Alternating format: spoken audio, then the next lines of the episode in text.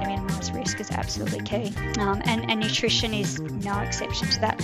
I've seen people where their races come undone because they haven't got the nutrition right. And you know, it's, it's heartbreaking to watch. Um, but often when you review it, it's um, most of the time it will be fairly clear as to why it came unstuck.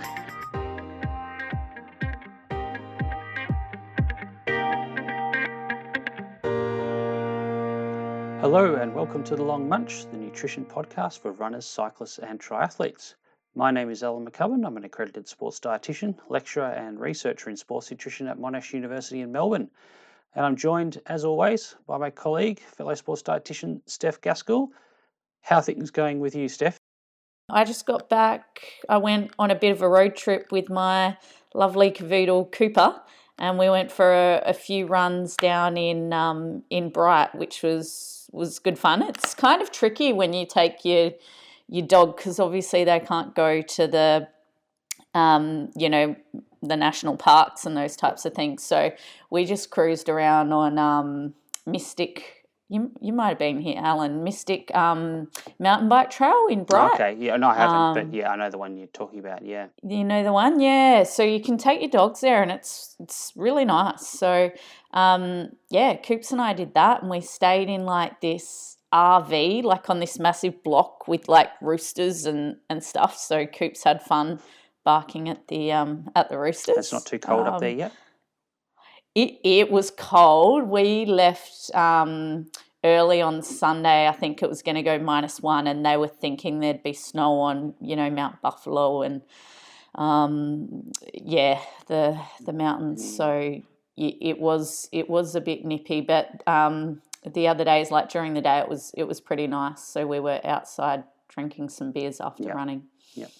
Yeah. And what about you? You've um, been getting hot. Yeah, it's been the opposite of uh, going to Brighton and worrying about whether it's going to snow or not. Yeah, I think I mentioned uh, a week or two ago we were doing some trials with slushies for the Tokyo Olympics with um, with Emma Jeffcoat, who was on one of our earlier episodes um, and also another um, paratriathlete, Dave Bryant, who I know is a regular listener. So shout out, Dave.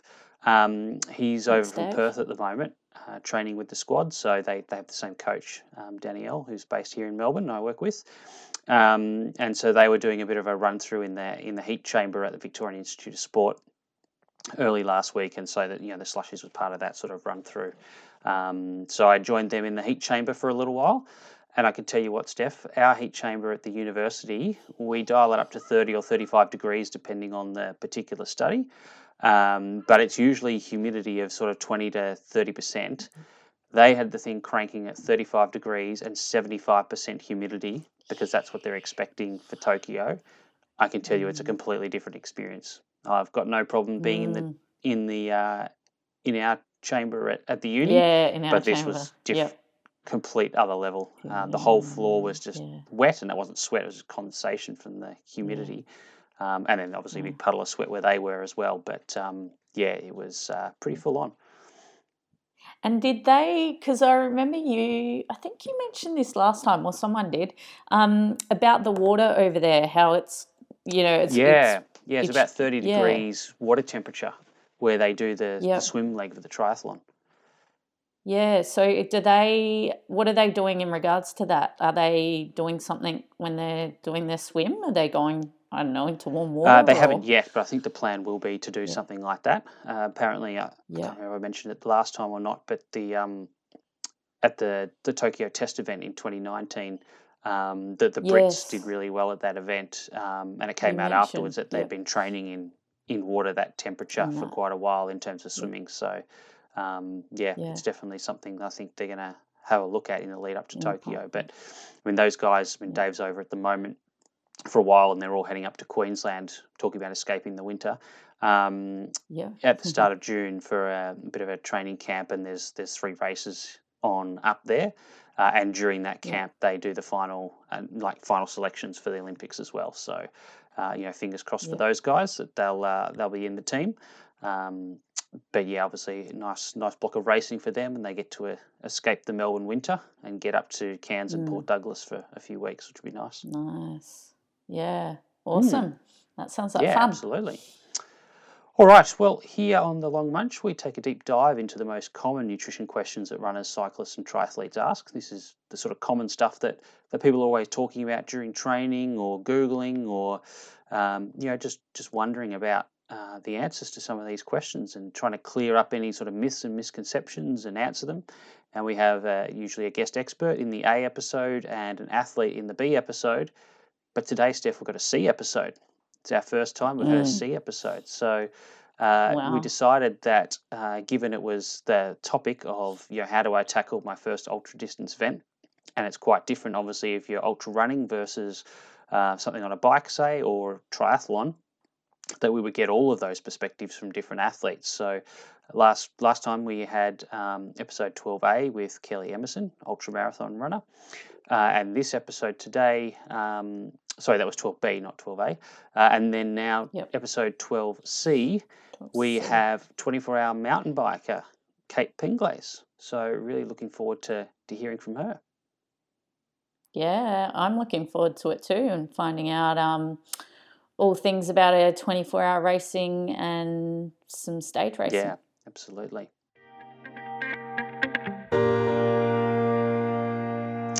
Cool.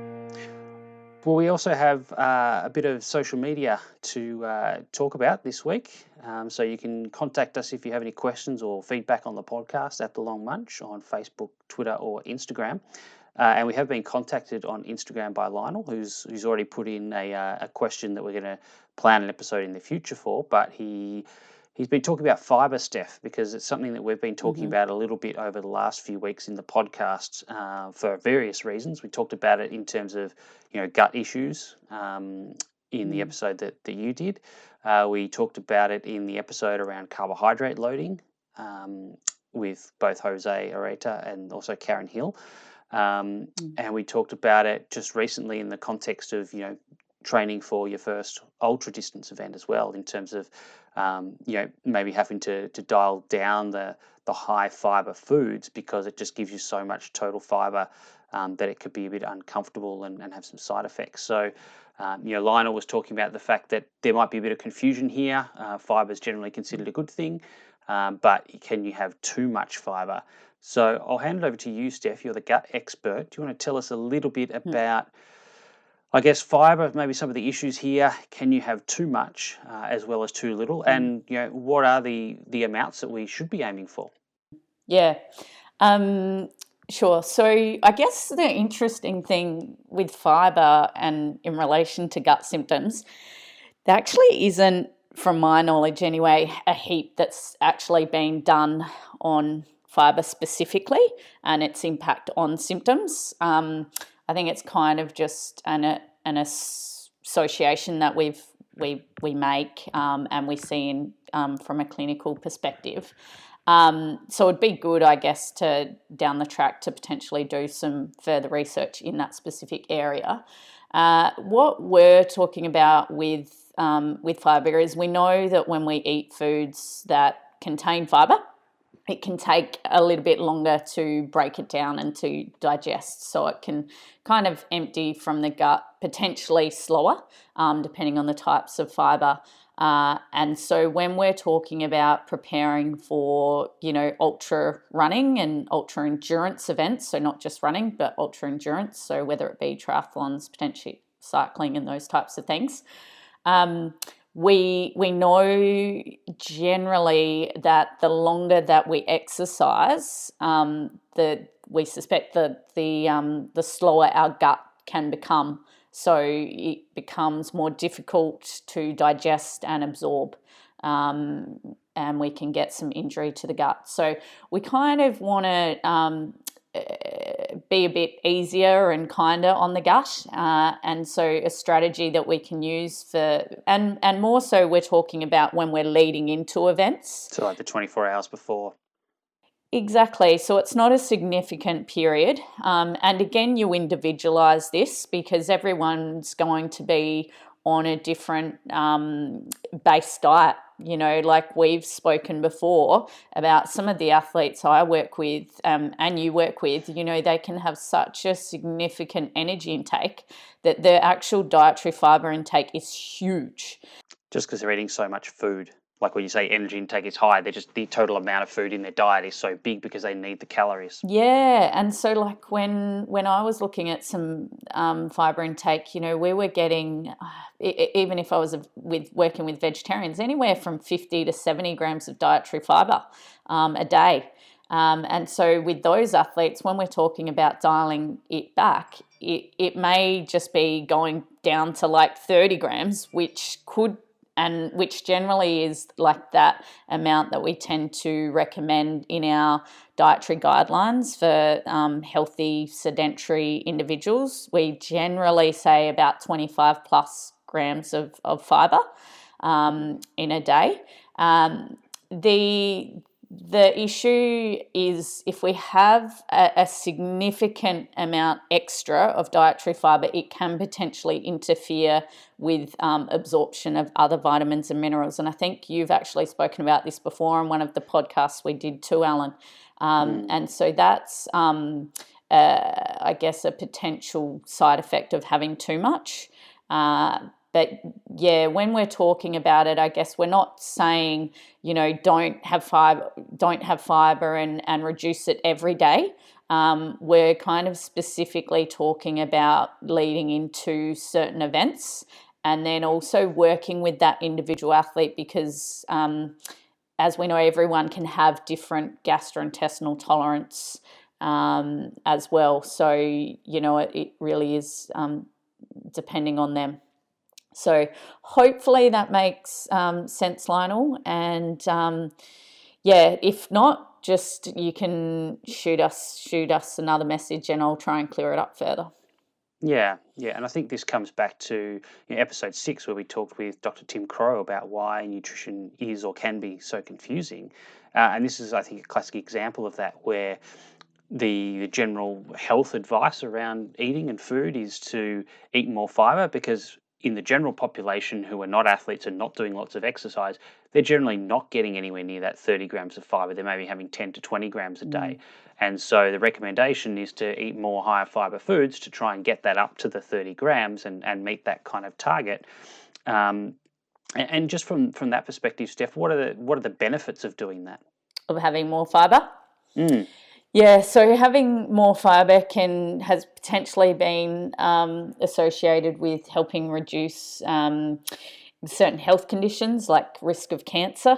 Um, it can help with bowel movements for, for certain people. It, it could help with bowel movements. So some people that might have constipation, some people potentially that might have hemorrhoids, um, where their guts just if we don't have much fibre, our gut potentially could get lazy. Um, and so, you know, and and then by having more fiber, I guess the way that we do that is, you know, by including foods that might be whole grains, or cereals, and vegetables and fruits, you know, skins on fruit and veggies. So, along with that, those types of foods, we're going to be getting a lot of good vitamins and minerals from it as well. So, um, yeah, there's there's benefits from from that too. Also, mm. you know, some people that might have um, diarrhea, even having different types of fiber, so certain soluble fiber, can actually um, help um, uh, slow down bowel movements. So it can actually work both ways. Um, so don't think if you've got diarrhea fibers bad or if you've got constipation fibers bad um, work with i guess a, a, dietitian if you need to in regards to that and um, they can educate you on all the different types of fiber and food sources mm. for that and then the other thing is that fibre tends to make us feel more full, which exactly. you know for the majority of the population where the issue is overeating rather than mm. undereating, that's generally considered a good thing. Mm. Um, but I guess if we flip that around and talk about people that are doing large volumes of exercise training, mm. uh, that can become problematic. Uh, one, because as you said, they eat a lot more food and therefore they get even more fibre. Mm. Uh, and two, if they're struggling to eat enough to meet their nutritional needs because of the training, then having more fiber is going to make that even more difficult. So, you know, in the context of carbohydrate loading, where you've got to get in that huge amount of carbohydrate, yeah. um, fiber is going to make that uh, more difficult than normal. Exactly. Yeah. Yeah. Yeah. So it, it's more that just some athletes that eat big volumes of food, they're consciously having to reduce the fiber to get it down to that 30 grams rather than most of the population who are consciously trying to get more fiber in to get it up to 30 grams. Yeah, yeah. I Yeah. think we're still at that, you know, how we usually say there's nine out of 10 Australians that don't get their vegetable intake. So, Mm. yeah, we've still got to chip away at trying to encourage that message too and Yep. boost the fiber. So, Cool. All right, there's almost a mini episode in the episode. yeah. There we go. Well, let's get into today's discussion though. Um, and as we said, it is episode 12C, and our topic is how do I prepare for my first ultra distance event? And today we are very lucky to be joined by 24 hour mountain biker Kate Penglase. So, Kate uh, is someone that I've worked with, and we talk a little bit about that in the episode. Uh, I first met Kate, I think it would have been 2014 off the top of my head. Um, and she came to me. She'd been racing 24 hours for a little bit. I think she'd raced one uh, Wembo World Championship. So Wembo is the World Endurance Mountain Bike Organisation. So a bit different to the UCI that runs road cycling and the Olympic distance. Uh, you know, the Olympic cross country and, and downhill mountain biking. Um, 24 hour races is run by a completely different organisation. Um, but she had done one world championship in 24 hour, uh, wanted to improve on that, had some specific nutrition questions that we then went out to, to answer. So uh, I started working with her there, uh, and she's, uh, as you'll hear in this episode, very well organized, uh, very well planned. She's got an amazing support crew in the pits. Um, and so, you know, those sort of people are an absolute dream to work with because um, you know, they're so organized and you make suggestions and they go out and practice them and then they give you feedback and then you adjust it and then they go out and practice it again and then they have it all planned out and it all kind of runs like clockwork. So, um, yeah, it, it's always really satisfying to, to work with athletes like that. Um, just in terms of you know results, um, so Kate has um, won the Australian solo 24-hour mountain bike championship twice in 2017 and 2018. Uh, and she has finished in the top five at the World Championships, I think, on four occasions now, uh, including twice on the podium. So, bronze medal in 2016 in Rotorua in New Zealand, uh, and the silver medal in um, Fort William in Scotland in 2018. So, yeah, so Kate's been sort of at the, the forefront, certainly in Australia and uh, also the world in terms of 24 hour mountain biking for almost a decade now. So, we thought it'd be really great to get her perspective on sort of 24 hour racing and um, some of the ins and outs, the practical things uh, to help people if they're first preparing for a, a 24 hour race. And, and obviously, Steph, this episode features obviously a mountain biker and mountain biking. Uh, but I think some, a lot of the concepts here in terms of the logistics of how you plan for a 24 hour event can be just as relevant to other formats of you know other disciplines of 24 hour racing so you know there's track 24 hour running races um, I pity the poor people who do those events. I can't imagine who would uh, get enjoyment, but but people do, uh, and I'm sure there's trail 24-hour events like this as well. So basically, the the concept is, you know, you have a, a circuit and you come back past the same place every hour or two, whatever it is, um, and so you've got a support crew in that one place with you the whole time um, to help you. Uh, and the idea is, you know, you, you go as far or, you know, complete as many laps of whatever the circuit is in 24 hours. So whether it's on mountain bike, uh, whether it's on foot, uh, the concept is, is more or less the same.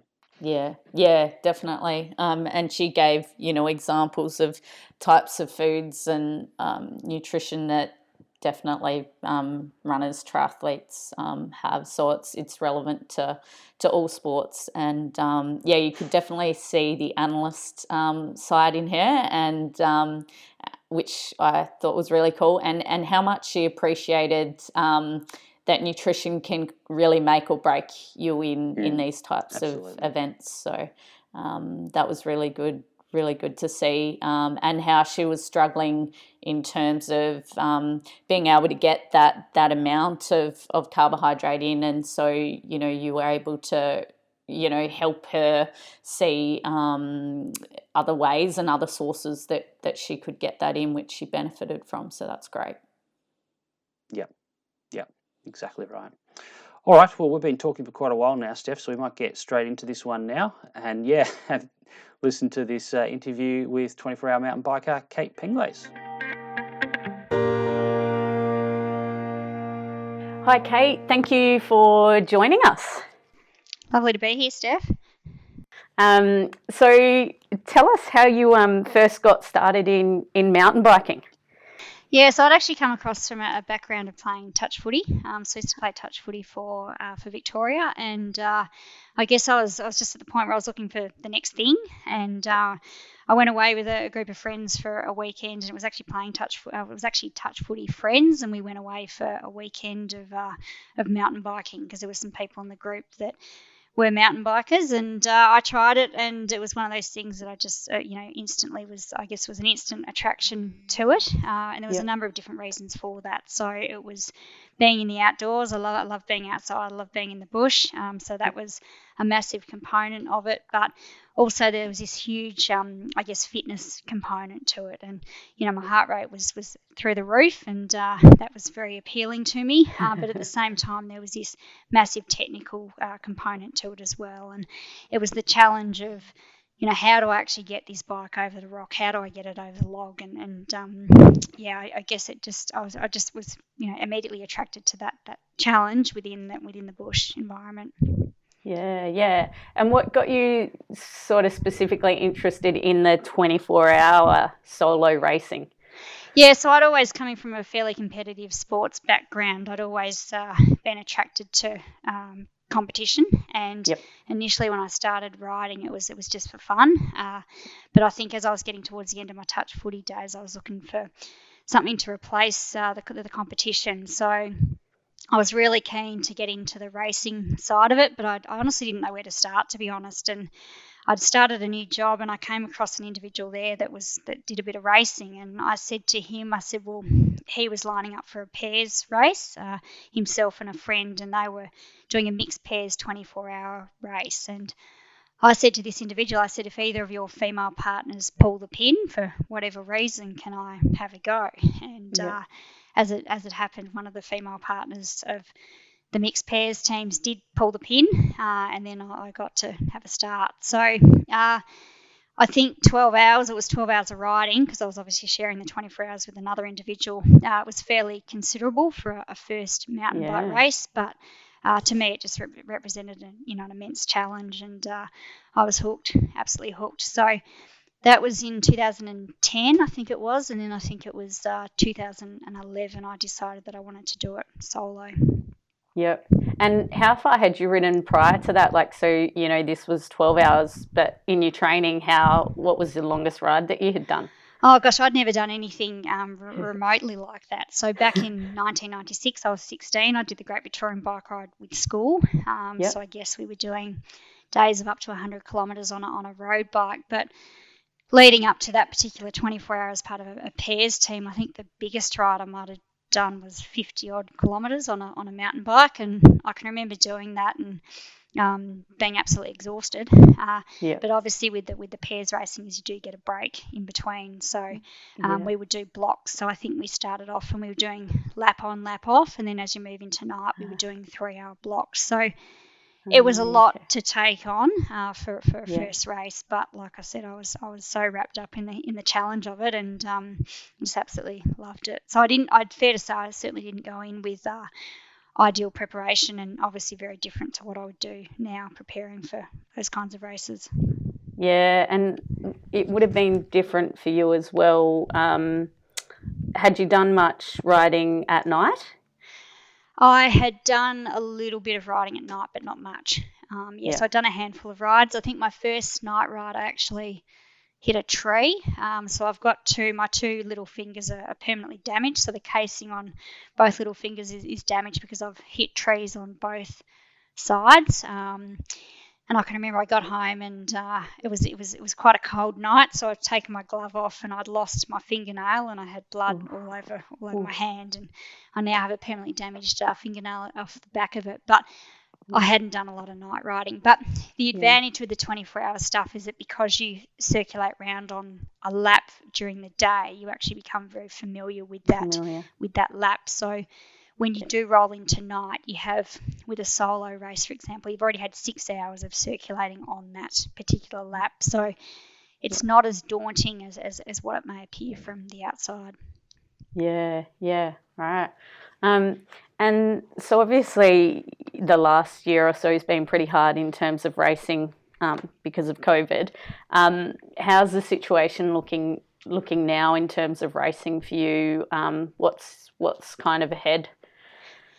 Yeah, so it's interesting because I think last year was actually going to be my last year racing Elite 24s. Um, so I'd, I'd mm-hmm. sort of mm-hmm. pegged it as, as being the final year. Uh, and then obviously COVID hit. So things changed. Um, so I had to make an assessment on whether I was, I guess, ready to or um, happy to, to keep going. Uh, mm-hmm.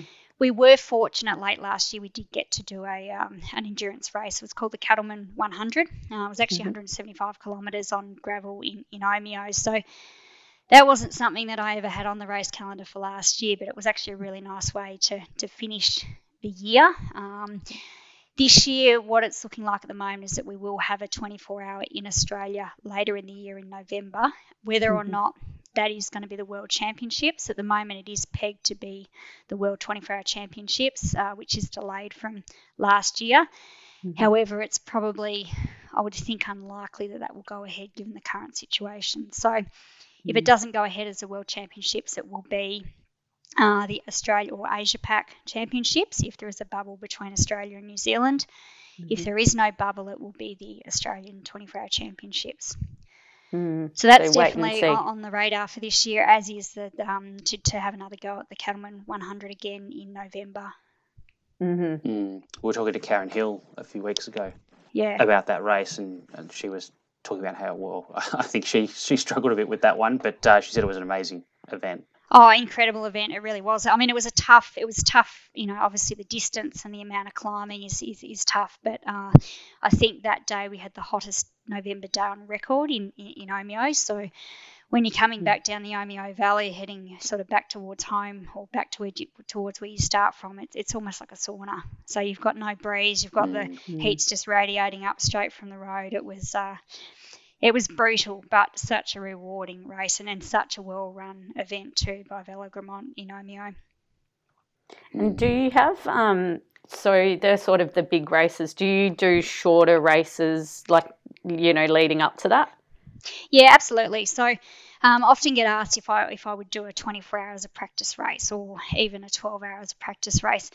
Uh, the answer to that is is never. Um, yeah. because obviously, if, you, if you're going out and, and doing those kinds of uh, or that kind of duration on the bike, then uh, it takes time to recover from mm. that. So it's it's weighing up the amount of fatigue that you are, I guess, prepared to take on, um, but also factoring that you need to recover in time to continue to build fitness. And with uh, a 24-hour race or, or a 12-hour race, you really do need to invest the time into recovery. So most of the training I would do, um, the longer rides would be usually up to around six hours on, mm-hmm. a weekend. So your bigger weeks, and this is obviously factoring in working full time as well. Mm. Um, the bigger weeks are usually around 20 odd hours. Mm. Uh, yep. And that's a combination of endurance. So weekends you would be would be having a bigger ride on a Saturday or a Sunday, um, but also a lot of interval work as well. Mm-hmm. Yeah. And as part of that, we do um, with Geelong Mountain Bike Club. So we actually do dirt, what we would call a dirt crit as well. So that's sort of a 50, 50 minutes to an hour, uh, and that's full gas for, for, for, that period of time. So we do yeah. also incorporate the shorter stuff into our training as well. Yeah. Do you do the do you do some back like on the weekends? Um, long rides back to back, like Saturday, Sunday, or you tend to just do sort of the one long ride on? Yeah, you, you tend to. It, it, it depends. Um, you might do that more as, as, as an event or as a uh, trying to think like we for instance when we go up to we watch the australian road cycling championship so what we might do when we do that is we would actually ride from the surf coast all the way to, to Ballarat or Buninyong. Mm. We would watch the race and then we would then we would ride back. So that's mm-hmm. that's a solid. Uh, it's a very solid day from here. Mm-hmm. Um, you tend to run on a weekend, you would tend to run a bigger ride or do a bigger ride on a Saturday and then um, a smaller ride on the Sunday. Okay. And and look, the reason for that is, is purely around the fact that for me, for example, I'm working full time. Um, yeah. I have a corporate role. I, I run. Um, I look after a bunch of analysts, and I don't want to go to work on a Monday completely Knackered. um, ruined um, Yeah. a- a- and knackered. So I'd rather do the, the, the big long ride that's going to kill me on the Saturday, Mhm. um, and then maybe back out back up with three or so hours on the Sunday. Yeah. Yeah. Cool. All right, so we're talking obviously today about preparing for your first ultra distance event. Um, so, someone who might have been doing sort of shorter races and then looking to step it up to maybe 12 or 24 hours or something like that. What are some of the obstacles, like thinking back to when you first started 24 hour racing? What were some of the obstacles or challenges that you found that you had to overcome, either in terms of stuff that you just hadn't experienced before or just information, like you just didn't know certain things? Yeah, well, it was interesting because there was actually nothing available at the time on um, on nutrition for, for 24 hour racing. And I know, obviously, Alan, I came to you um, a few years into the piece um, to get some you know information on that, and, and we worked together to, to come up with a nutrition plan. But when you first start out, you, you've got I, I had no idea um, what to eat, and I didn't realise, you know, how important carbohydrate was, for example. And, and I can remember going to my first 24 hour race and, and packing things like ham sandwiches. And um, and I was thinking about protein and um, I was thinking about all, not, I was thinking about all the wrong things um, that you, that you, you know, I, my focus on carbohydrate, it just wasn't something that I was really sort of factoring in. Um, and so you, it's one of those things where you don't know what you don't know. Uh, and there's a lot of hype, and there has been for a long time on, on the pre manufactured gels and bars and, um, and, and all of that stuff as well. And it's really hard to know where to start uh, with it. So I think for me, I, I looked at what I had friends that were already involved in the sport. So I was having a look at some of the things that they were eating. Uh, and I can remember a couple of guys, they were really into creamed rice. Um, which from a carbohydrate perspective is, is, is pretty good. I was never really a fan of creamed rice, um, but I think that was something that started to give me a starting point really for what I the kinds of things that I should be I should be looking at. Uh, I think back the problem I probably had, and, and one of the reasons obviously for coming and, and speaking with you was that because I'm only small, I've only you know I'm only five foot, and I don't have a, a big stomach to, to take on a lot of food, so it was looking at how can I get enough carbohydrate into my system um, that's going to fuel me on, but factoring in that I don't want to feel full when I'm when I'm racing as well. So, you know, starting to think about options and, and what um, what does that look like? Mm, yeah, for sure. Do you think? I mean, you, you mentioned before that there was very little information, sort of back when you were sort of first getting into the sport, oh, probably almost ten years ago now. Do you feel that that's changed now? Like, if someone was looking to get into, say, twenty-four-hour racing today, there's a lot more available Oh, uh, in terms there of is. information. Yeah, yeah, for sure. I mean, you know, an obvious starting point is to go and see a dietitian or a nutritionist, but outside of that, there's there's a lot of information that's available, and um, you know, and I think even now recipe books, um, just just basic cooking books, they've got you know, there's a lot more nutritional information that's available in in those when you look at individual recipes as well, and um, you know, I think there's there's a lot more information that's readily available now than what there was even even ten years ago as well. Yeah, yeah, for sure. Okay, well, let's maybe take a step back now and have a look at sort of training nutrition. Um, we've already talked with Steph about kind of the distances that you were doing in training. But as you started to sort of prepare for 24 hour events, I imagine the amount of training that you were doing was had started to increase quite a bit from what you were doing previously. Yeah, it did. Yeah. It did. I think um, I think the big thing there is you, you, your volume changes. Um, so you're spending more time on the bike, and um, and obviously with that is the, the need for nutrition, but the need for food changes as, as well. So I can remember in my very early days just being a lot hungrier. Um, and I think the interesting thing there is you go through a day and you, you eat all the stuff that you meant to eat. So you eat all the, the good stuff. Um, and then it was it was really around that discipline to not then revert to going for the bad stuff, um, if that makes sense. So I think we talked about access to information and, and building of knowledge and um, really being diligent in not reverting to the junk food after you've eaten all the, the stuff that you, I guess, meant to eat. Um, but yeah, and I think food preparation and being organised with food is absolutely key. Um, and, and for me, you know, a lot of the stuff that I was, I I still do now is I actually pre-prepare a lot of my meals as well. So I will have food in the freezer. I might have when I'm coming into a big training uh, block, I might have three weeks worth of meals that are home cooked meals that are in the freezer ready to go. Um, Impressive. Because the last thing I want to do is get home from work, I'm tired, I've been up early, um, and to think about food. I just want to grab something out of the freezer and put in the microwave and heat it up and know it's good for me um, mm-hmm. and know it's going to meet that need. Um, so being organised is absolutely key with food.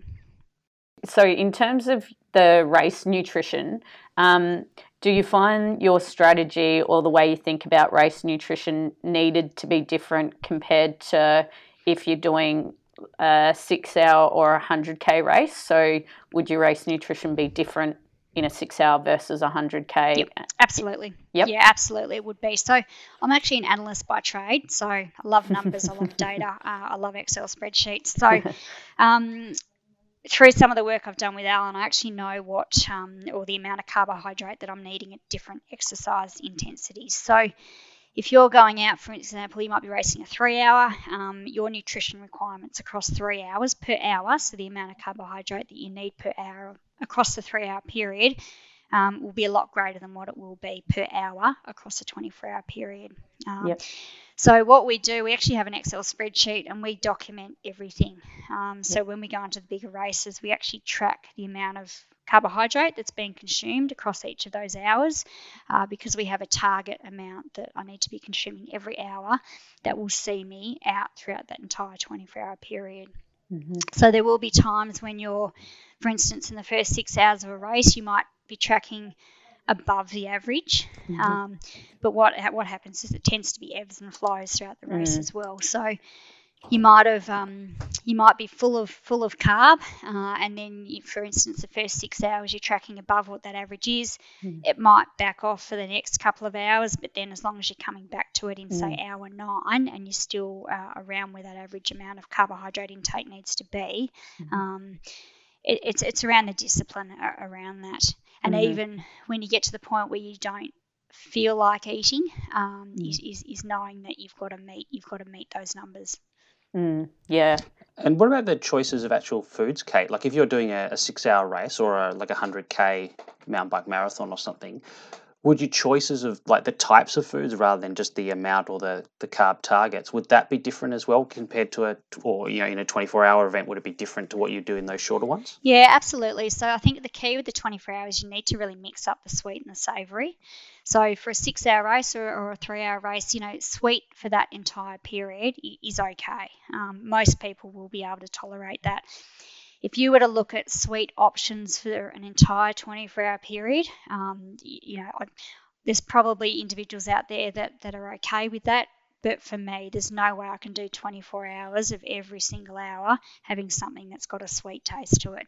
So it's really about thinking what are the savoury options uh, within the mix. And even things, for instance, if you just want to break up the sweet cycle, um, salt and vinegar rice cakes. So, not a lot of nutritional value to them.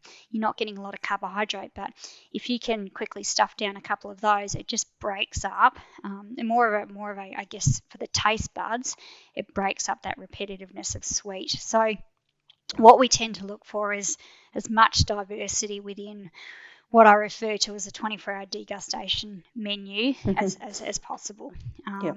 And so we have a whole, I call it my lunch box, but if you could think about a you know a big plastic pappy, packing container, um, that's essentially what we take to a race. And there's no way that I would ever consume everything within that packing mm. container because it's it's huge. Um, but at least you've got the options there. Um, so, for instance, if I if I turn around and I don't feel like a, um, say for instance, a homemade gel um, mm-hmm. that's, that's, that's quite sweet, um, I've got an option of a, of a Vegemite sandwich there as an example. Mm-hmm. Um, so that's that's really really important. You've got options available to you, um, and also that you are keeping a record of what you are eating as well. So my support crew, um, they know exactly what I've consumed. So if I've had might be say four, five, six hours of, of consuming sweet foods, yep. then they will know that we need to balance it out with some more savoury, salty options. Yeah. And do you kind of um, do a mix? Like, do you tend to favour the sort of the the gel, the solid food versus getting liquid calories in, or do you alternate that as well? Is there a preference for you? We try and alternate it. Yep. Um, yeah, and I think there's a couple of reasons. I think uh, because your body has to go through a process of actually digesting Mm. the food. Mhm. Um, so I think we think about endurance sports as in, I guess, a physical output. So whether in cycling, for instance, it's a, a massive physical output through the legs, and, Mm. and with mountain biking, it's it's holding onto the bars and and um, you know navigating the bike through some fairly technical terrain at Mm. times. That's your physical output. Uh, or that's one part of the physical output, but then your body's also going through that process of actually digesting the food as, as well, and there's energy that, that goes into that. And um, I think there's also fatigue that comes in uh, with, with your internal organs as well. And I, I don't know that the science behind Yep. this, but I do know that if you, for instance, were um, if you had 24 hour 24 hours of eating sandwiches, uh, that I think my body would, would get quite tired of having to digest 24 hours of sandwiches. So we tend to, to mix it up, um, and, and so that will be solid foods, it will be um, some homemade gels, it will be some liquid. So it's a combination of, of, um, of different types of foods. So when you're when you're riding, obviously a mountain bike, you've got um, you know potentially quite technical terrain. There's the times where you really can't take your, your hands off the bars. I'm sure everyone that's kind of new to mountain biking sort of goes through this. And obviously, 24 hours where nutrition is so important, it, it's an issue that you have to sort of come across. So when you've got you you picking up things in the pits, uh, whether it's gels or you know some of the more real food that you've talked about, do you, how do you go about eating that while you're riding, or do you find you actually have to stuff it in while you're stopped and then go so you can concentrate? I mean, I guess every course is different in terms of how technical it is or not. Yeah, that's exactly right. Every single course is different. And what you do with your, your recce of the course beforehand is you're actually trying to find spots or identifying specific spots in that lap where uh, it's a good eating spot or it's a good it's a good drinking spot. Often with the pits with 24 and, and probably not just 24 but a lot of your lap races, um, you you will have an area when you exit the pits that's a good opportunity to eat and drink.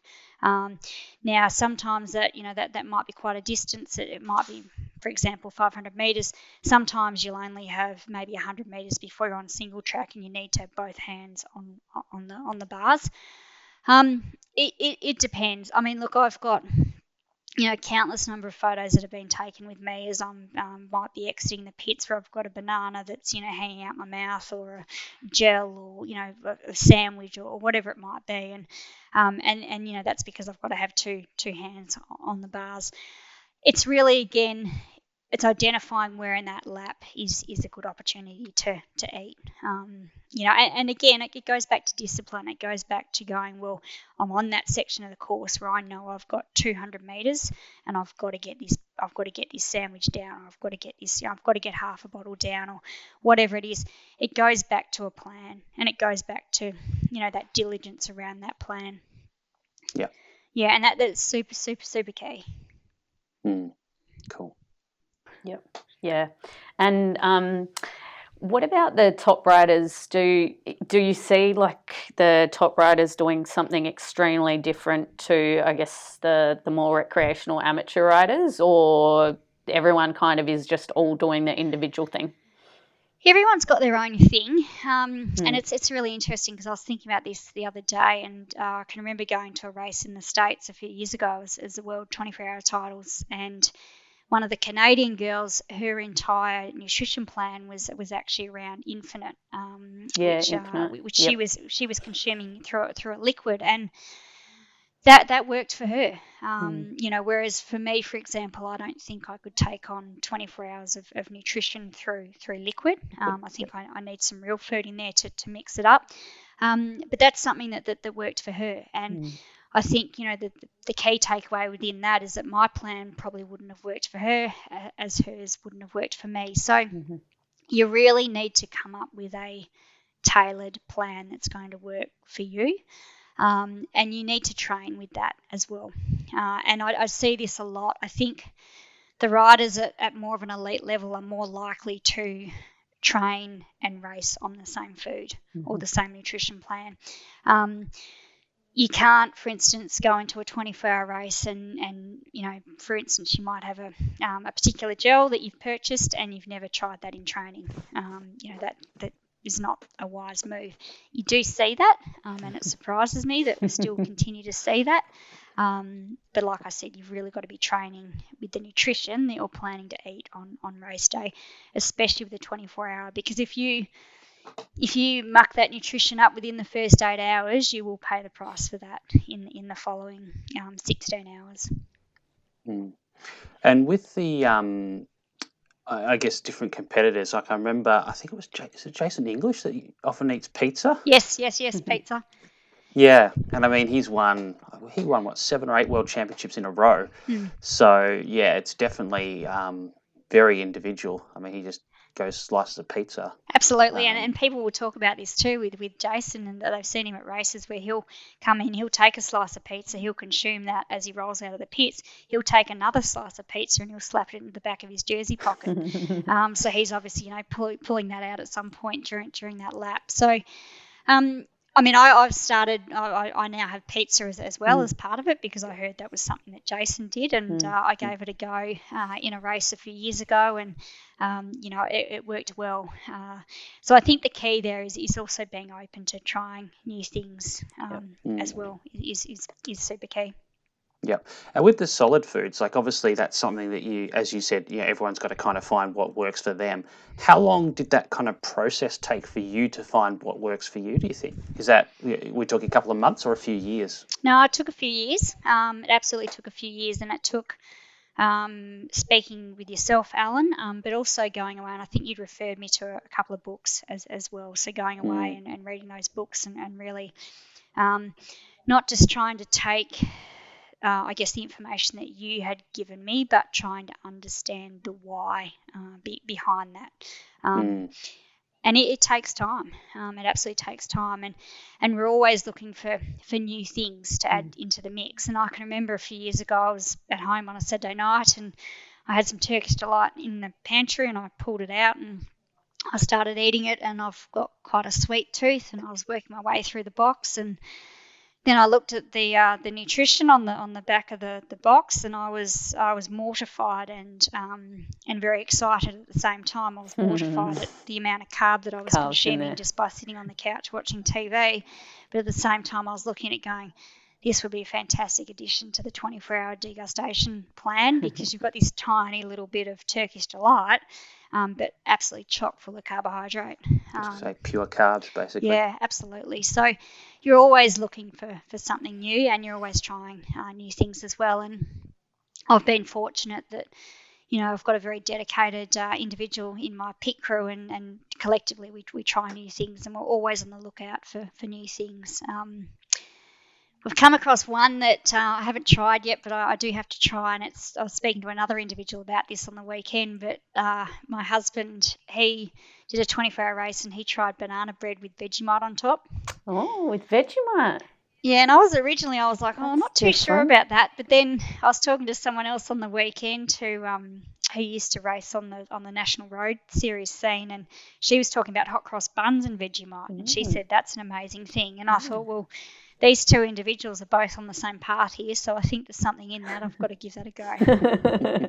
yeah. Yep. And it might Fair not enough. taste good. Like what I find as well is like, um, and I say to people, it's like not always what we think tastes nice when we're sedentary and just you know at work mm. but then when we're racing or training that you know our our likes and um, uh, taste buds can change a bit. So, you know, it's not necessarily that you would think, I'm going to sit down to a piece of banana bread and Vegemite for afternoon tea. Um, but in racing and training, it, it kind of goes down well. Yeah, absolutely. Yeah, so I'm going to give that on that's on the agenda for the next time, nice. the next next few races. I think. Let us know how it goes. I will.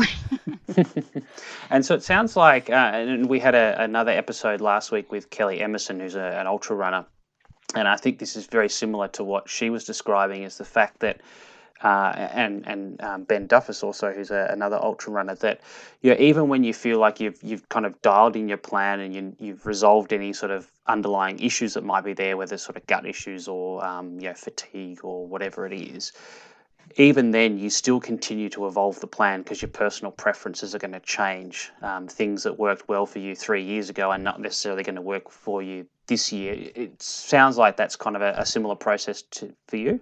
Yeah, absolutely it is. And I, it was funny, like a few years ago, if you'd said to me, um, do you use the what I call the pre-manufactured gels? Um, because I, I, do make my own gels. Um, and and I said, and I would have said no. I said, you know, I, I, make my own. I know exactly how much carbohydrates in them. I can control that. Um, you know, they're in a little um, triathlon bottle that I can I can take a couple of sips of and then you know leave it and, and then pull it back out halfway through the lap. Um, I didn't tend to touch the pre-manufactured stuff, but having said that, now I actually um, I really like the SiS gels, mm. for example, mm-hmm. um, and, and, so they're something that I wouldn't have had as part of my nutrition, um, even going back sort of even two years ago, but now they're, they're a part of it, and you know they, they don't cause me to have gut issues. I like the taste of them. You know, it's easy to get the uh, to get the liquid out. You know, there's a number of reasons why, but um, things do change, and I think it's it's key to being open to perhaps something that might not have worked for you previously is there's no harm in giving that another go um, because for whatever reason it might work mm. now it didn't two years ago that's okay yep mm. good point yeah and in terms of daytime versus nighttime do, how do you find that your choices in terms of food or foods versus liquids like how, do you sort of have a deliberate strategy for night that's different to daytime or is it just sort of a continuation and then modify it as the need arises kind of thing? Yeah there's a couple of things that happen at night. So um, most in most environments you're racing in it, it gets colder um, and for instance, I raced in Scotland in 2018 and it was cold for the entire 24 hour mm-hmm. period. But um, obviously at night it, it, got very cold. And we were in the Northern Highlands in Scotland and we were racing up the side of Ben Nevis. And I think a week after we raced, it actually snowed. So it, it was cold. Um, when we got to night, it had been raining for 12 hours. Um, so we got to obviously midnight. It had been raining for the entire period, and uh, we were starting to really feel the cold. So one thing that I did in that race, or one thing I say my pit crew did, was we had uh, we just did uh, a veggie stock cube, or veggie or a chicken stock cube, or beef, or, or whatever it was, and I and I took that out in my bottle. So my bottle that I took out didn't we we taken out um, you know the the electrolyte carbohydrate mix. We dropped that for a lap, and I just went out with a really hot. Um, vegetable sort of stock cube mix and, and it was ideal. It was ideal because firstly I was cold, so I needed something that would warm me up internally. Um, but secondly it was salty. And so I talked about the sweet and you get sick of the mm. sweet and need something to break that. And that was perfect.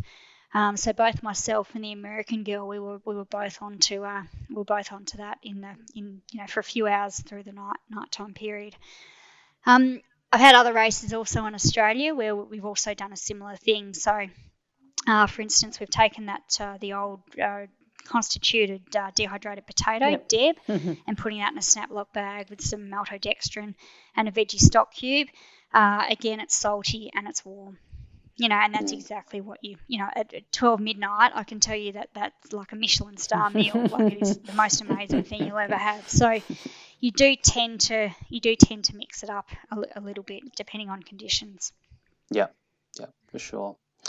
Now, we've uh, you sort of talked about um, sort of going through pits and having a pit crew. So, I guess for, for listeners who aren't familiar with 24 hour racing, you obviously you do the same loop. Um, you know, depending on the course, uh, that could be anything from half an hour to a couple of hours, um, and then you come back past the same mm-hmm. pits every time. And so you've got your support crew that are constantly there. They can set up within a, like a marquee or something, um, and have everything just sort of set out ready to go. So they don't have to run from checkpoint to checkpoint, maybe like mm-hmm. ultra marathon running or something like that that, which gives them a lot more, I guess, opportunity, as you said, to sort of track and keep tabs on things, um, and to have that smorgasbord sort of available to you constantly throughout the race. Uh, and you've obviously talked about, um, you know, your your team and um, you know, Glenn, who's been a, a, massive support to you over the years in terms of, of pits. Do you want to talk a little bit about the role that the, the crew have in, in all of this? Um, you sort of alluded to bits and pieces of it, but how that kind of works and, and how you as the rider then kind of interact with them and, and vice versa, like how much is you driving the decision making versus them driving the decision making, that sort of thing? Yeah, um, I think the main thing there is communication. So obviously, uh, I look at it. I look at it as in my role as the rider is actually very simple. Um, all I've got to do when you actually break it down, you look at it quite clinically, is all I've got to do is go and ride a bike. Now, I, I know obviously, you know, um, in practice it does get, it, it is more complicated than that. But if you think about purely in terms of a responsibility, I ride the bike. A lot of that decision making that's taking place that's happening in the pits. And so Glenn uh, and, and the other support crews, they're taking a huge amount of responsibility on, on their shoulders. As the rider, so uh, there's two two things: riding for one, um, but the second responsibility that I have is to communicate to Glenn, and that's not about detailed conversations. It's not about coming through the pits and, you know, sitting down for five minutes and reviewing how that lap went and reviewing the nutrition and all of those kinds of things. It's about coming into the pits and knowing that you've got only a very, very small window to communicate and get your point across. Um, and so it's going to the pits and being organised. And, and for example, it might be something along, the lines of um, if, a, if you might have a headache that's starting to kick in, for example, is saying to Glenn, next lap, can I have Nurofen? Or, or Panadol, not Nurofen, so Panadol. Can I have Panadol? Um, and so what's happening in that situation is I'm, tell, I'm telling him I've got a headache and I, and I need some Panadol. I'm not expecting him to get it at that pit stop because by the time we, you know, like usually that kind of thing is there ready to go. But it's going to be a lot more efficient if I can give him the heads up that the next time I come round, I'm, I'm going to be wanting um, wanting Panadol. So from that, he's he's working out two things. He's, he, he knows I've got a headache, and so he's also going, well, why has she got a headache? Has she got a headache because she hasn't taken on board enough fluid? Um, you know, and, and it's hot. What would be the reasons reasons for that? So he's already starting to go through his own analysis process in the pits to try and work out the why, to try and combat the why, if that makes sense. So there's a lot. Like I said, I really believe that as the rider, our, our job is very simple. Um, a lot of that um, that that thinking uh, and analysis is actually happening with the, with the pits. Mm. And so I'm assuming that you're having that sort of thinking process in the sort of like the five minutes because you know the, the lap intimately by you know the first couple of times you've done it. So as you're coming in, you know, last few minutes before you come into the pitch, you're starting to think, what are the key things I need to communicate? What do I want this time around? What do I want to be ready for the following lap? Yep. That kind of thing. Yep, yep. Because it's amazing when you look at riders, like so many riders will waste precious time in the pits um, because they're not going in prepared. Um, and I say the same, like, because I do three peaks as a wave leader with the 11 hour group. I, I say this every single year in the rider briefings that when you go into your rest stops, be organised and know exactly what it is that you want to achieve in those rest stops uh, and be diligent and stick to that plan. So don't get into the rest stop and then decide you want to fill your bottle up and then you want to um, go and grab a bar and then you want to go to the toilet. Get in there and, and be really clear on what that plan is and get in and execute. That's yep. really, really key. Yeah. Okay. Any um, sort of tips or advice that you would give for people maybe doing their first race, either the riders or people who are going to be crew for riders? I think going with a plan, uh, and I think you'll, you'll come away afterwards and there'll be a lot of things you look back on. You go, you know, that didn't work out, and oh, maybe we should have done this and we should have done that. But you've got to at least start by going in with a plan, uh, and you're not going to perfect it. There's there's no chance of, of perfecting that. I mean, I think I've done 15, 24 hours now, and the, not one of those have have I perfected. So, but you have to go in with a plan. Um, and then if you go in with you know with with some kind of sort of framework, um, and it, and it's an agreed framework as well between rider and, and pit crew is, is really important. You've got to be on the same page. And leading into those events, uh, it's not just a matter of being on the same page on the day. It's about the rider taking the pit crew on the journey with them into that event. That's that's really really key. Going with a plan and then as you would in, in any kind of work environment afterwards, you do an assessment of, of what worked and what didn't work. Um, and the approach to it, I think the more clinical you can be with your approach to it, the better the result. Um, and then the better the learnings that you can put into action the next time around. Yeah, yeah, okay. Um, now, in terms of, I guess, challenges or problems that you've experienced in relation to nutrition, I guess, through um, either in training, but probably more so on, on race day for 24 hour events, are there things that you've sort of had to learn the hard way? Yeah, actually, it's interesting that the last 24 hour I did, um, I learnt the hard way on, on, something. So that was my 15th 24 hour. Uh, and my, my nutrition was fine. It wasn't an issue with the nutrition, but what ended up happening, I, eight hours into the race, I came down with a stomach bug, and it wasn't, uh, like I said, it wasn't due to nutrition. I felt fine for the first eight hours. I was riding well. I was in good form. I think I was 20 odd minutes up. Um, everything was, was, was looking really good at that point. And then I came into the pits. I remember I drank some Coke um, and then I rolled out of the pits and 300 metres out of the pits, I then vomited the whole lot up. And then for the next few hours, I, I couldn't keep any food down. Um, and we've thought back again, you know, Glenn and I have had a number of different conversations on this and what went wrong, where did it where did it go wrong? Because nobody else in my team was sick. We'd all eaten at the same restaurant the night before. Um, we'd all consumed water from the same source. And the only thing I can think of is that the morning of the race, so we start racing at 12 noon. I went to the I went to the toilets, and there was two doors that you needed to push um, to get out of the, the women's toilets at the venue. And I'd come out of the toilet, I'd washed my hands thoroughly, but I'd still had to go through those two doors. And I, I wonder if perhaps I picked up some kind of bug um, for, from that particular environment. Even if it wasn't from that environment, it was obviously something that I've come into contact with, um, you know, in the hours before the race. So, and I think we're all probably pretty good at this now, but I would probably um, I would sanitize, sanitizing the hands um, would be my takeaway from that. Mm-hmm. So it sounds like you sort of had a bit of gastro for a few days after as well. Yeah, I did, and you know, it was a, it was a real shame because you know I, I trained really well. I was in great form leading into it, um, and you know that that's what caused me to come undone. So my takeaway from that was definitely around a sanitisation um, yep. piece. Yeah. Cool. And then thinking back, um, you mentioned we, we did some work. Uh, I think it was before we Weaverville World Champ. Yeah, 2015. the first one. Yes, yes. Yeah. Um, so do you want to tell us a little bit about, I guess, the challenges you were experiencing at that time, what you did, and and what, yeah, how that kind of overcame those challenges?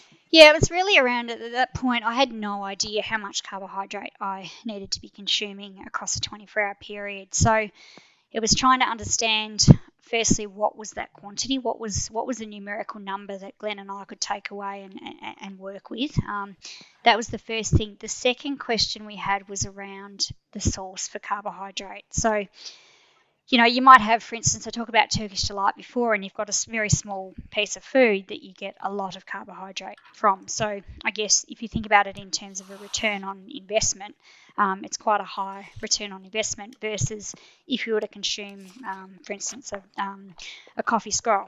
Um, and so what my concern at the mo- at that time was that I felt like I was taking on like the carbohydrate that I needed, but I was feeling very full in doing that. So it was really around what are the other sources that I can use that aren't going to make me feel full, um, so that we can get we can maximize that return on on investment. Mm. Yeah. And so, can you give me some examples of sort of what you were doing before and, and what you changed to that sort of reduced the volume of food that went along with those carbs? Yeah, one of the main things we introduced was actually maltodextrin um, as, a, as, a, as a powder form. So we introduced that into into the, the fluid. So I was taking that on through my bottles um, and combining that with electrolyte um, and then also putting that into a, a, gel form as, as well, so making uh, making my own gels, and then also introducing that into other food sources as well. So I've talked about the DEB and the, and the, the dehydrated potato, and, and bringing it into that as well. So that was uh, that was a, a, fairly major piece of the piece of the puzzle, um, and is still something that we've, you know, there's obviously things that have been changed over the years, but that's something that's remained very uh, consistent. Mm-hmm. Yep. Okay, and, and I guess the other piece there you mentioned was trying to work out like what was the number, how much carbohydrate did you need, and we did a little bit of work around that, um, going into a lab and actually measuring your carbohydrate use kind of at at race pace and, and mm. trying to work out you know how much it was and and obviously you know as you said before you know you're five foot you're quite short um, I think your weight at that time I don't know it's pretty similar now was was only yeah, about, 45, 45 kilos, kilos yeah. yeah. so you know for you your carbohydrate needs were probably much lower than the average person just because there's less of you mm. um, to um, you know smaller muscles to to, to do that work so um, and I think it was kind of reassuring because I don't think you were eating significantly more than that at the time, but it was kind of reassuring to go into the lab and come out and go, well, actually, that's enough.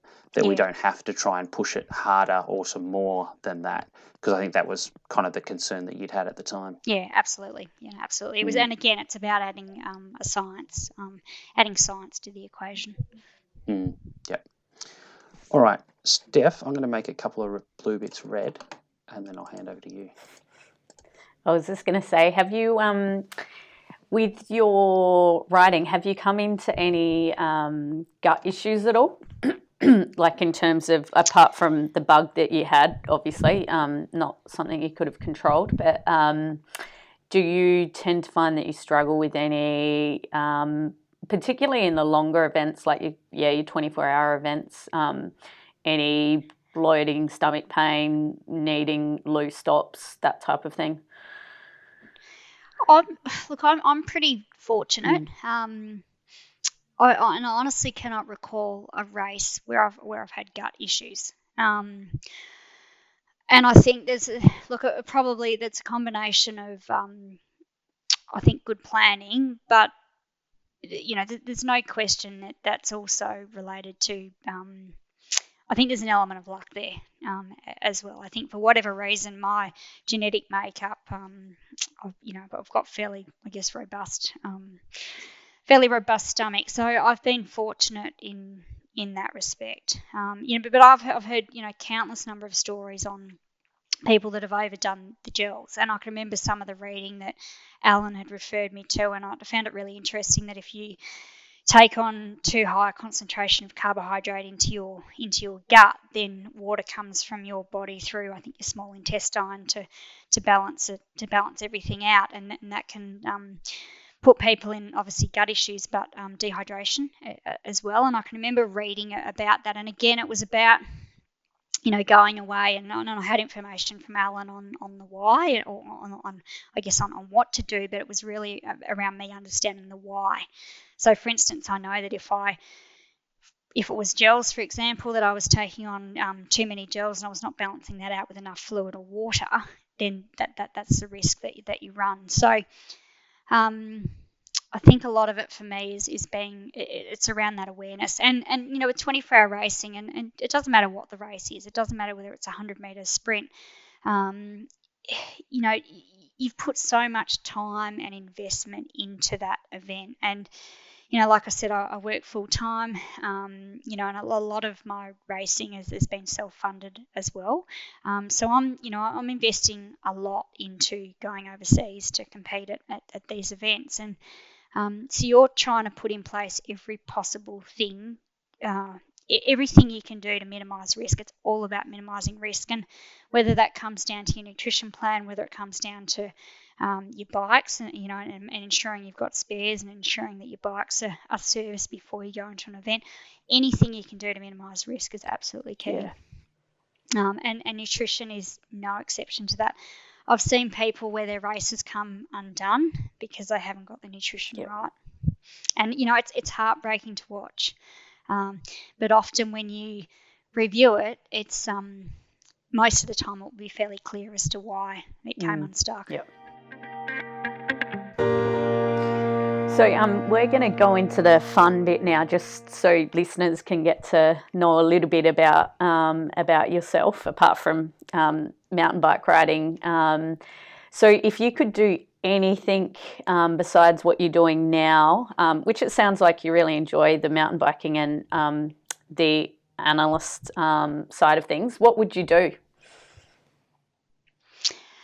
Oh, there's plenty of stuff that I'm um, that I'm really bad at. Um, I don't have, for instance, I don't have a creative um, element to uh, to my makeup. So, you know, as I said before, I'm very analytical. Um, you know, I, I, can obviously I can play sport, um, but when it comes to things like music, uh, you know, whether it's playing a musical instrument, whether it's drawing, yep. um, whether it's painting, I'm, I'm hopeless. Yep. Um, so I would I would love to have more of a creative bent. Yep. Um, I think to balance things out, that would that would be really nice because I look at you know what some of the creative individuals in our, in our society do, and I'm completely blown away. Yeah. So if I could sing, if I could dance, if I could yep. paint, anything like that, I'd do it. Give it a crack. yeah. Um, and who's someone that you've always wanted to meet, um, and why? Yeah, good question. And I, uh, I was just saying to Alan before we started, I I had the opportunity on the weekend to actually meet mm-hmm. Drew Ginn. Um, and I think, you know, every Australian knows uh, his, uh, his, his rowing CV and, and, certainly his cycling CV. And Uh, and you know, I was I was aware of that, but having the opportunity to meet him on, on the weekend and actually ride with him and um, and and understand, you know, that there was so much more to him than just his rowing and his cycling, and um, that was an absolute highlight for me. Um, and I was I was completely blown away um, by how humble he was, um, but also by how personal he was and and um, and how normal he was as a person. Because I think quite often we put not just athletes, but we we put people that have that are in a public spotlight. We put them on a pedestal, and I think sometimes people can be scared to engage with these individuals on a, on what we would call a, a normal level. Um, but I can I can tell you now. So aside from the fact that I'm I'm five feet tall and, and Drew is uh, massively tall, I'm not sure exactly how tall he is, but um, you know whether that's intimidating or not, I'm not sure. Mm. But uh, you know, as a, as a person, um, I got such a buzz out of actually meeting him and, and having a conversation with him. So, um, had he been on my hit list as, as, as, someone that I would love to meet, I I tend not to have yep. a list. Um, but I just know that you know I'm, I'm thrilled to have had the opportunity to engage with him over the yep. weekend. Yeah. Um, favorite thing to eat or drink after a hard ride? Yeah, that's an easy one. I'm not sure whether it fits into a, a good nutrition plan, but uh, it's either a sour beer or an apple cider. Oh, we just had an episode all about that. You're very okay to have have the beer or cider. And it's usually not one either. Nah, it's it's a couple. So, but again, fine because if you're not racing again after a while, go for it. And it's the R component of recovery, which is relaxing. Yes, yes, absolutely. what, what about it after a 24 hour race? I imagine it'll be a bit different. Yeah, it's interesting. I, and I find this even after a big ride. I'm I think you think, well, like people think you, are going to be absolutely ravenous after these big events, but often you're so tired, like physically tired, but you, your guts and your stomach, and you, are so mm. sick of eating. Like you really are just, you, you're just over it. So I actually find that straight after these events, I'm actually not that hungry. And what tends to happen, it's not usually the, the next day, it's usually the day after that you, you get the, um, I, I, refer to it as I turn into a bit of a ravenous mm. pig, um, and and it's almost that's the point at which your body's recovered from um, from eating for, for the purposes of the event, and then it's ready to. I guess it's probably playing a, a bit of catch up at that point. Mm. Um, mm. But immediately after, I'd, you know, for instance, you usually go. You know, that the first meal that you have after a big event, I very rarely would get through the entire meal. Yep. Um, aspirationally, I might think I'm going to, but um, it would be rare that I actually would. Yep. Yeah, I remember after I did like some 100k races, um, I would, yeah, same thing, not feel like much, you know, immediately after. But then, like, I'd actually have all this food, and sometimes I've had a heap of food left over from the race.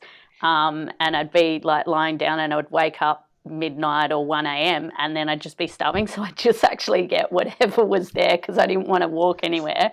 And then I'd just like eat that, go to sleep, wake up again, be ravenous and eat. And then, yeah, the same thing like a couple days later or a day later, then, yeah, you, you start just getting through more and more up. food and, and, yeah. catching up. Yeah, I've had that too. I've woken up at you know funny hours of the night because your sleep patterns are all yes. out of whack anyway after a 24 hour, and yeah, being completely ravenous, and it'll be three o'clock in the morning, and you're like, oh, I'm starving. Yep.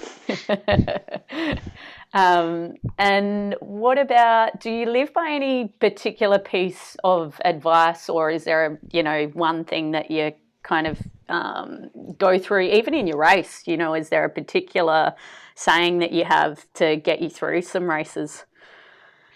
Yeah, I think for me, and it's not just with the with the cycling, but for probably life. everything I do in mm-hmm. life. Mm-hmm. Um, life short. Mm-hmm.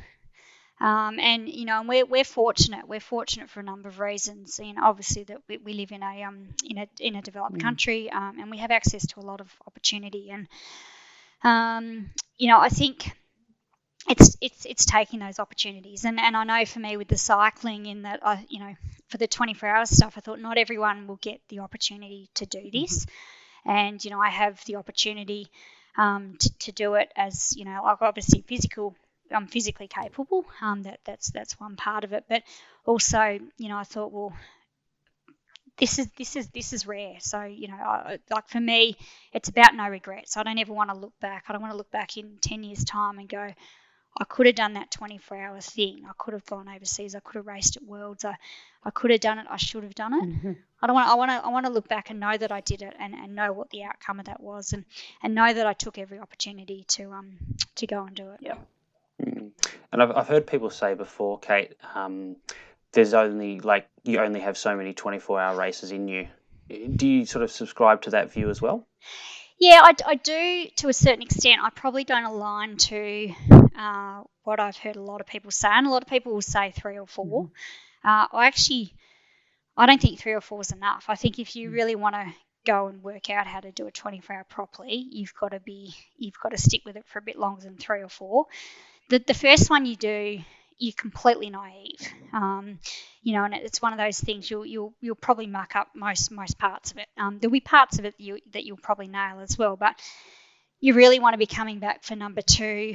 Um, you know, number three. It's not until probably number four, five, six that you really start to get you know a, a feel for what you should be what you should be doing within them. Um, and so I, I just don't think three or four is for me, I, I, was still learning so much. There was still so much at three or four that that was open um, to being perfected. Uh, now, perhaps for other individuals, they that they get there a bit quicker than I do. I'm not I'm not sure, but um, and I think the other thing to bear in mind too is that they say you know for most people it takes five years to, to get cycling legs.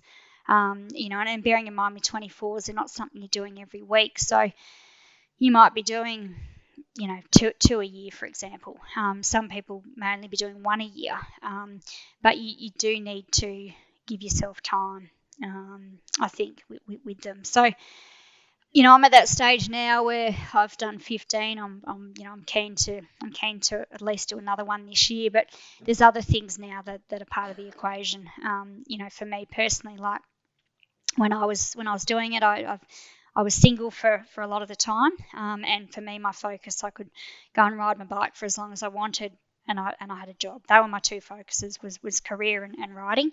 Um, whereas now um, things have changed. You know, I'm I'm 40 now. I've uh, you know I've, I've married uh, a beautiful man only you know four weeks ago. Um, I've got three lovely stepchildren. Um, so priorities have, have have shifted for me now. Um, mm. So 24 hours is still a, focus for this year. Um, riding will probably always be a part of my life, but uh, there's other things that are now part of that part of that equation. So. Mm. So coming back to what you're saying before, it's kind of do it while you have the opportunity yep, as well. Absolutely. Yeah. Yep. yep. I reckon you've pretty much answered the last question was um, about what's an event that you haven't yet done but you've got it on the bucket list is is it your next 24 hours or is there another event you want to do that's not even 24 hours there's there's a few things actually. Yeah. I um I, I, got the opportunity on the weekend to be part of a group of people where we recce'd a, a gravel version of the Geelong to Warrnambool. Yep. Um, and so if that does end up popping up on the calendar next year as, as a race, um, you know, I would, would love to be a part of that. I would love to do um, some bike packing, oh, for yeah. example. So that's not that's not race yeah. orientated, um, but you know I would love to go and you know um, be involved with some of those things. I'd love to do a stage race yeah. um, with with my husband yep. Brett. Um, you know, I think that would that would be a lot of fun. Um, yeah, there's there's no shortage of, of, of cycling things. I, I, mean, I've even toyed with the idea of doing a 24-hour single speed, for example. Mm. So not racing um, at an elite level with gears, yep. but actually, you know, just just for the hell of yep. it, um, just doing it on a single speed bike. Yep. Uh, so I guess my list of things that I want to do on a bike is still large, yeah. uh, but it, it's probably not doing them at with the, with the focus being Competition. To, to race at an elite level. Yep. Yeah. All right. Well, on behalf of both of us, Kate, and all the listeners who I I'm sure we'll get a huge amount out of this. Thanks so much for your time. Uh, it's great to sort of hear and, and for people to be able to learn from your experience and uh, to find out a bit more about the sort of the practical stuff rather than just the, the basic nuts and bolts of nutrition. So thanks so much for your time. Uh, thank you for the opportunity. Uh, but Alan and Steph, been lovely to speak to both of you. Yeah, nice to speak to you too. Thanks. And good luck with your events. Hopefully the 24 hour um, event goes ahead in one shape or other. Yeah. Yes, fingers crossed. awesome. Thanks. Thanks heaps. Thank you. Awesome. That was a wealth of information from um, Kate. Really good practical advice. Uh, so, could you summarize that wonderful information for us, Alan? Sure. Yeah. I mean, I think, as you said, there's a lot of uh, really great practical stuff in there. Um, in terms of the the planning, I think is is probably the the one thing in there. You know, Kate talked about that sort of risk mitigation and, and managing risk. And you're in a 24 hour race, there's a lot that can go wrong, whether it's your bike or whether it's your nutrition um, or, or, factors related to your nutrition in terms of hydration and uh, you know gut issues and, and that kind of thing.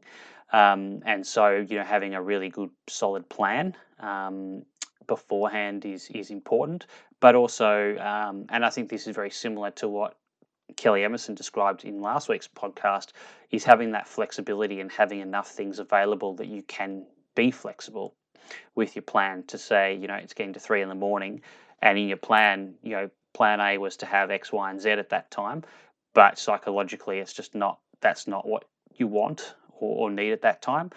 That you can then switch it up and go, okay, let's do this instead. Um, so you've got that plan B and C and D, um, and then having, uh, importantly, having the stuff there to be able to actually do that. So it's one thing to say, okay, well, if I don't like, you know, whatever it was that I planned to have at this time, I want something else. But if you don't have that something else there and available because you only packed enough of that, just enough for the whole race, and you've already consumed that six hours earlier, you don't have it there. You know, psychologically, in, in something like a 24 hour race, that can just crush you psychologically. So having enough of everything that, at any point, you know, 20 hours in, you haven't run out of something because you went hard on it early and maybe you do want that again and it's not available. Um, so I think that that was a really important one.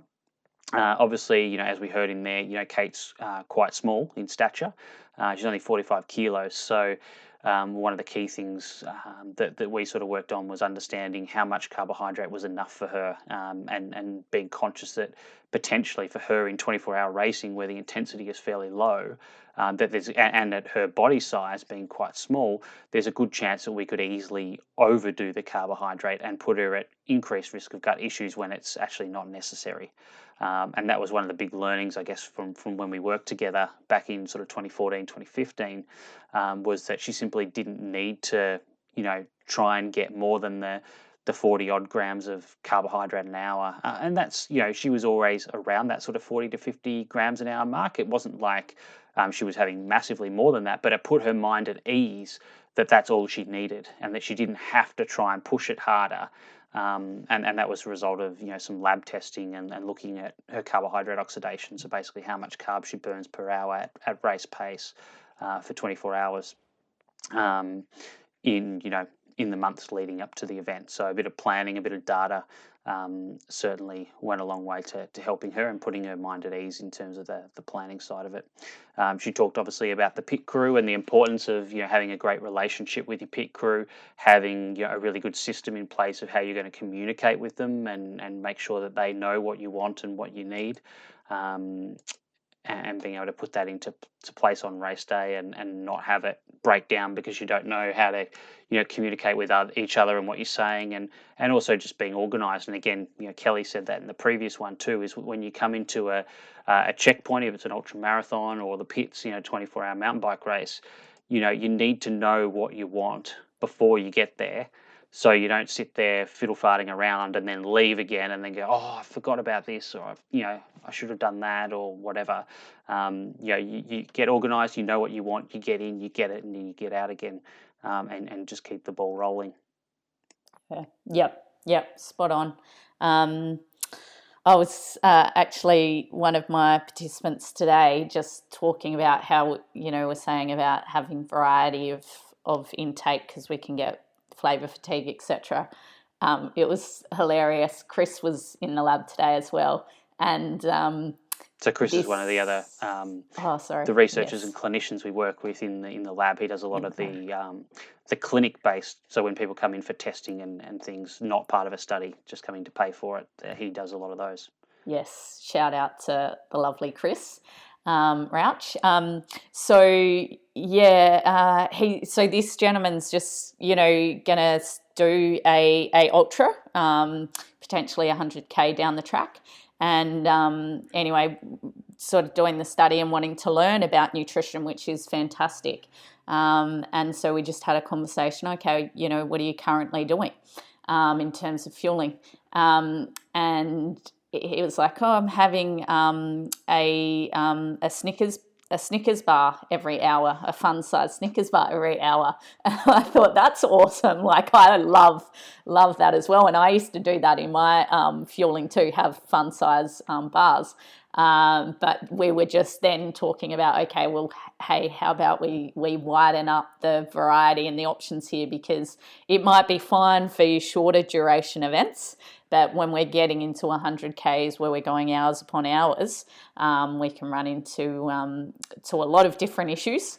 Um, and we want to also bump up, see if we can bump up the carbohydrate and try and prevent some some gut symptoms, the potential risk of gut symptoms down the track too. And, and uh, there's only so many Snickers bars you could eat in 15 hours, I would have thought. Oh, yeah, totally. Like when I used to fuel and do 100k races, um, I remember in UTA, and I had like a whole batch of like chocky bars. And initially I thought, oh, amazing. Like I want to just have, I get excited about all the different chocolate options. But yeah, you definitely, again, everyone's different, but yeah, you, you definitely get um, past that sort of sickly sweet um, stage. So uh, yeah, but um, that was really just an example um, to say, yeah, variety can be a good thing and just be aware of, of flavour fatigue. Um, so, yeah. Yeah, for sure. Yeah. Awesome. All right. Well, that brings us to a close for episode 12C. I'm Yep. trying to get it right. um, but it rolls on. We have a 12D. So we have one more athlete perspective around ultra distance events. We've talked about running, we've talked about cycling. So next week we're going to talk about triathlon. Yeah. So who have we got next week, Steph? We have the great man Kev Kev Ferguson, Kevin Ferguson. So uh, he is a, a triathlete, done everything from the shorter to up to the Ironmans, done a lot of Ironmans.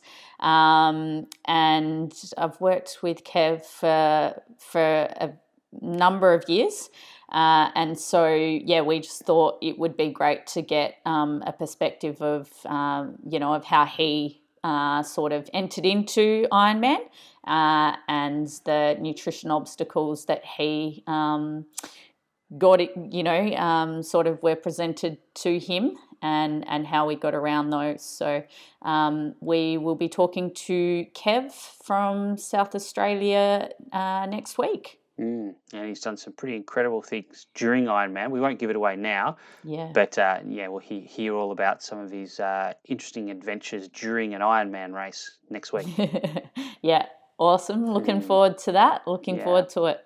Cool. Um, yeah. All right. Well, so this I think wraps up the the episode for this week. Remember, if you've got any feedback for us, good, bad, or otherwise, or you have any particular questions that you'd like answered on the podcast, you can contact us at the Long Munch on Facebook, Instagram, or Twitter, and we'd be happy to have a look at that and see if we can make that into an episode for you and, and answer that question because this is all about common questions that people have and, and we enjoy answering them. So if you've got one that that we haven't thought of yet, we'd, we'd love to add it to our, our hit list.